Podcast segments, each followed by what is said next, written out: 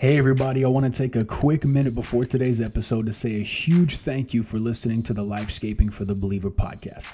You guys know that this is where we focus on beautifying and enhancing the life that God has given you. If you believe this podcast challenges you or it encourages you, or you just want to see more brothers and sisters empowered to become the men and women that God has called them to be, then I want to challenge you to become a partner of the show. Over the next 30 days, I'm believing God for 25 people to partner with the show for just $5 a month and 10 people to partner with the show for 10 bucks a month. When you partner with this show, it helps maximize the reach of every single episode to empower and equip Christians around the world to go out and start making ripple effects in the kingdom of God today. That's what it's all about. For those that decide to do this, I'm going to be raffling off one of the famous Tony Evans study Bibles that is equipped with over 150 detailed teaching videos that you can access by QR codes embedded throughout the Bible. You're also going to get access to over 40 various articles and 50 lessons on kingdom living. Guys, the list goes on from there. Click the link in today's show notes if you want to become a partner today, and please be sure to drop a review of the show before you leave. I love you. Let's get into today's episode.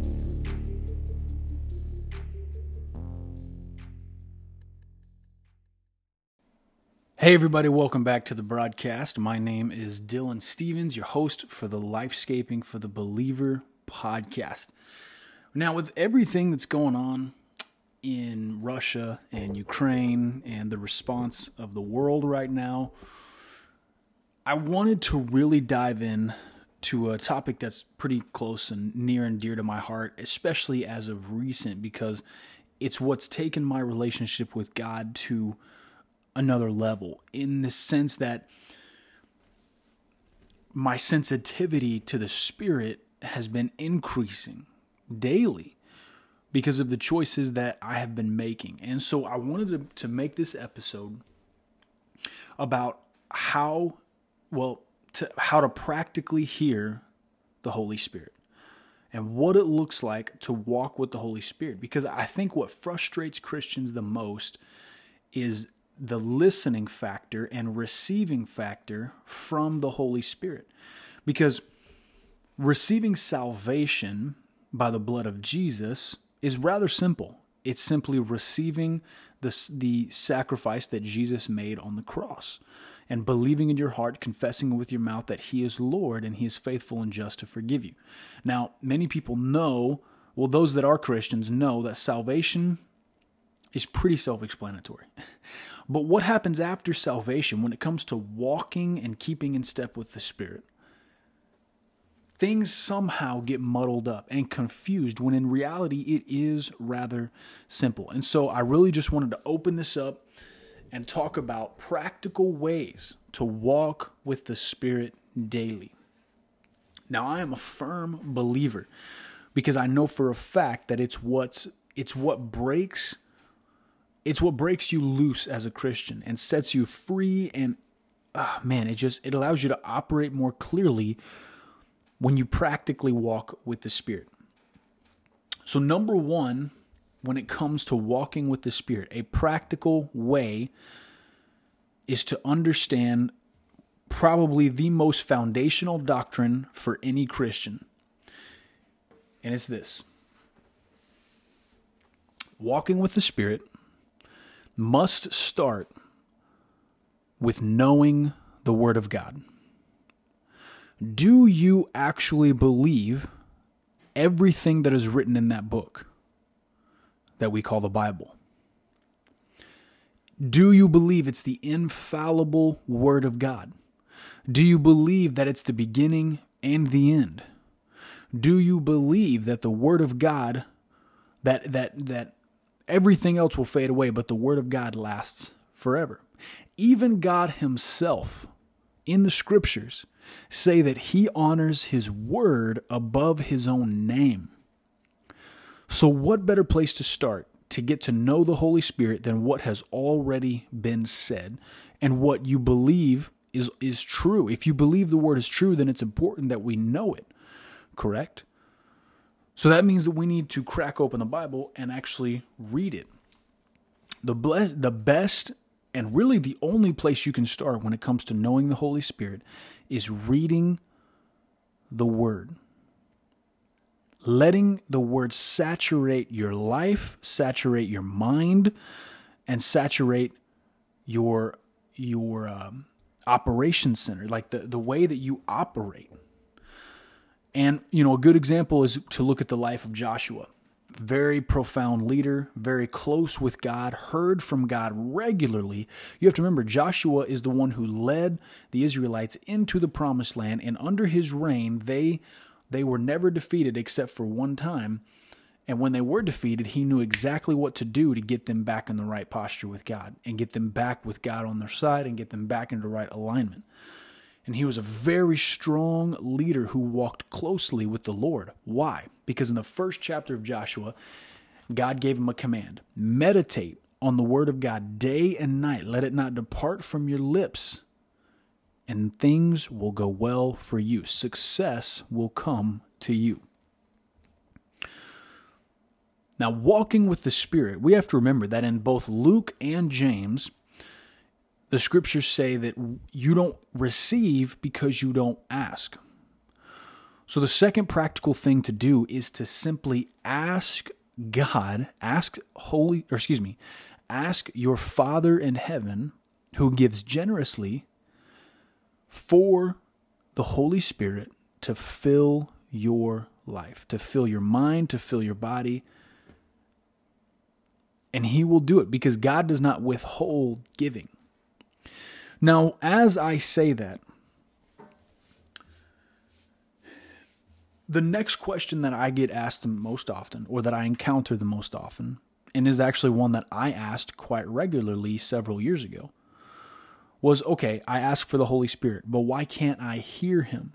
You know, and then you start to convince yourself, well, I believe he's here because the Word of God says so, but why can't I hear Holy Spirit talking to me? Why can't I hear the direction that I'm supposed to go? Why why why is why do things feel so unclear and frustrating sometimes and why do I have so many questions? Well, here's the here's the bottom line with when it comes to why can't I hear Holy Spirit?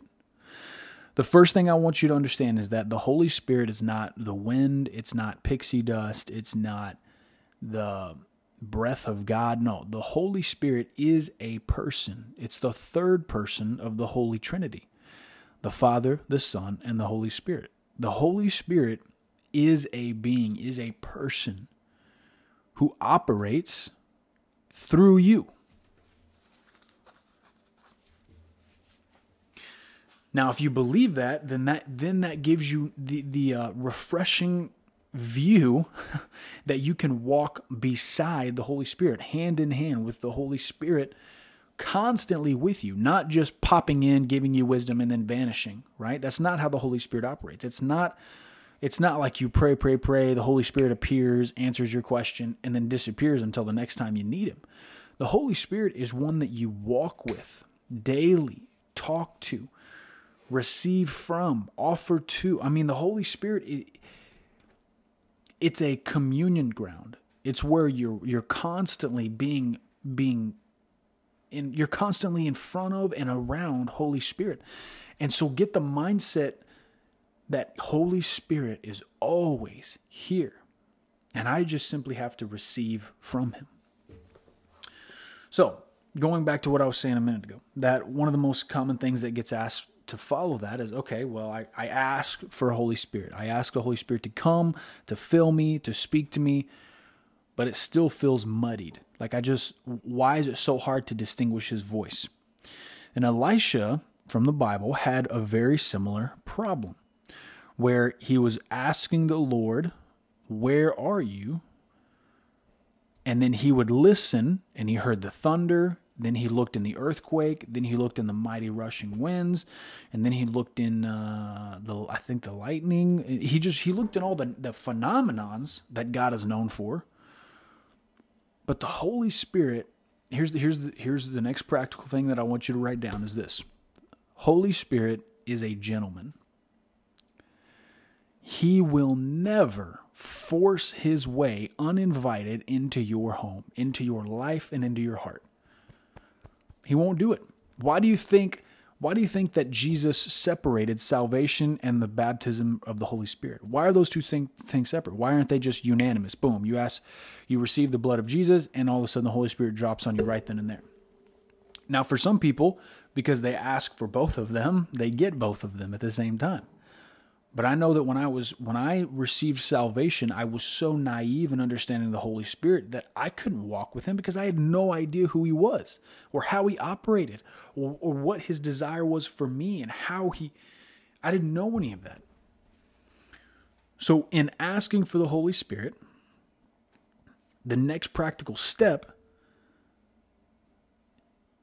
after asking for the Holy Spirit is to then move into a place where you recognize that the Spirit is always around you. And that is that comes through faith. Because well, what is what is what is Hebrews 11? The very first verse in Hebrews 11 say? It says faith is the assurance of things unseen and the evidence of things wait, excuse me. It's sorry. Hebrews 11:1 says faith is the substance of things to come and the evidence of things unseen. I think I'm getting one of those words wrong. Hang on. Let me just let me just say it. Let me just look at it real quick. All the way to Hebrews. I always get this verse backwards for some reason. Don't ask me why, it's just one of those verses. Faith shows the reality of what we hope for, and it's the evidence of things that we cannot see. The reality of things hoped for. So you're praying for the Holy Spirit after you pray, do you start asking questions like like why can't I hear him or you know, do you sit there anxiously or do you or do you just confidently say thank you Lord that you hear me. Thank you that you're here Holy Spirit. Is your faith positioned to to believe that Holy Spirit is walking with you and empowering you?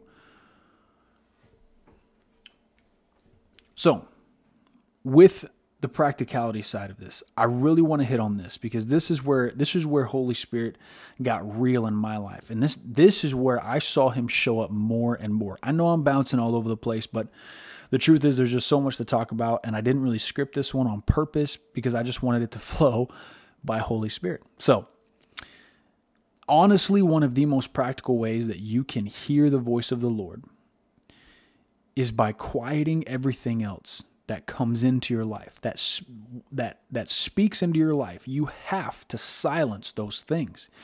If you don't like i said because holy spirit is a gentleman he's not going to battle for first place in your life. He's not going to fight that fight. It's your responsibility to seek out the gifts of god like gold it's your responsibility to seek those things out, which mean you have to quiet everything else around you. What does it say? Um, ah, shoot, what book is it in? I can't remember the book, but in for Elisha, God came and sent the Holy Spirit as a still small voice. Many people know that scripture, the, there's so much more to understand of that than just the spirit speaks softly. No, it's that everything else had to be silenced.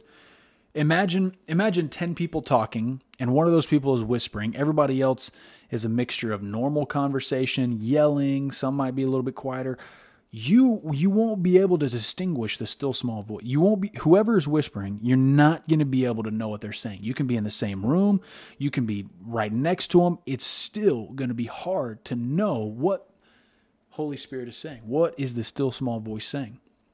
But if you start to push those other things out of the room, get them out of the way so that you can actually focus on what Holy Spirit is saying, and backing it up in the word remember everything has to start with the word. Know the word of god what the, what the word says about holy spirit what the word says about who he is about how he operates about how he encounters about how he is moved about how he operates. Ask for the holy spirit. Simply just ask. In in faith ask and you will receive. That is a promise. And that's backed by believing that the Word of God is actually true. It's actually true. So if you believe it's true, then when James chapter 4 says, why do you not receive? is because you do not ask. Well start asking for the holy spirit. Make it a make it a part of your daily prayer life to ask for the holy spirit to come. After you ask the next practical step is to believe is to actually put your faith in that corner. And whether you feel it or not to actually believe that holy spirit is there and that one of the biggest parts of faith and belief is praise. When you can praise, then, then you know your faith is positioned there because praise has to come from a place of, of confidence and from a place of, of belief. I can't praise something that I don't believe in. Praise always comes from a place of faith. So if you want to know if your faith is real, look at your praise says in Isaiah that God sits enthroned on the praises of his people. Why? Because that's the evidence of their faith. And so it's so important. So start praising and start thanking God that Holy Spirit is present in your life, is present all around you, is walking with you. It says in Galatians to keep in step with the Spirit.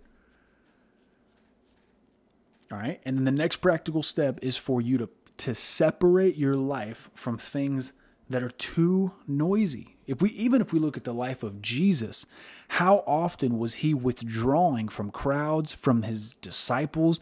I mean, literally the disciples in his life that he was supposed to be mentoring, he literally would run from to be with the Father, to hear clearly from the Lord, to commune with him, to praise him, to intercede.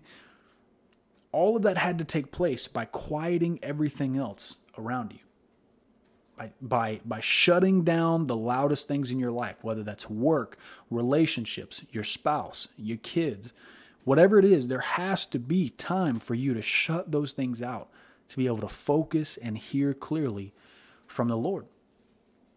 If you're not setting that time aside, then, like I said, Holy Spirit is never going to battle to be the loudest voice in your life. It's your responsibility to listen to Holy Spirit and to do that, you have to you have to quiet everything else in your life. Why do you think fasting is such an important aspect and a foundational aspect for every Christian? Because you're literally picking things up and taking them out of your life, namely food, which oftentimes can be the loudest thing in our life, especially in America. but anyway. So, that being said,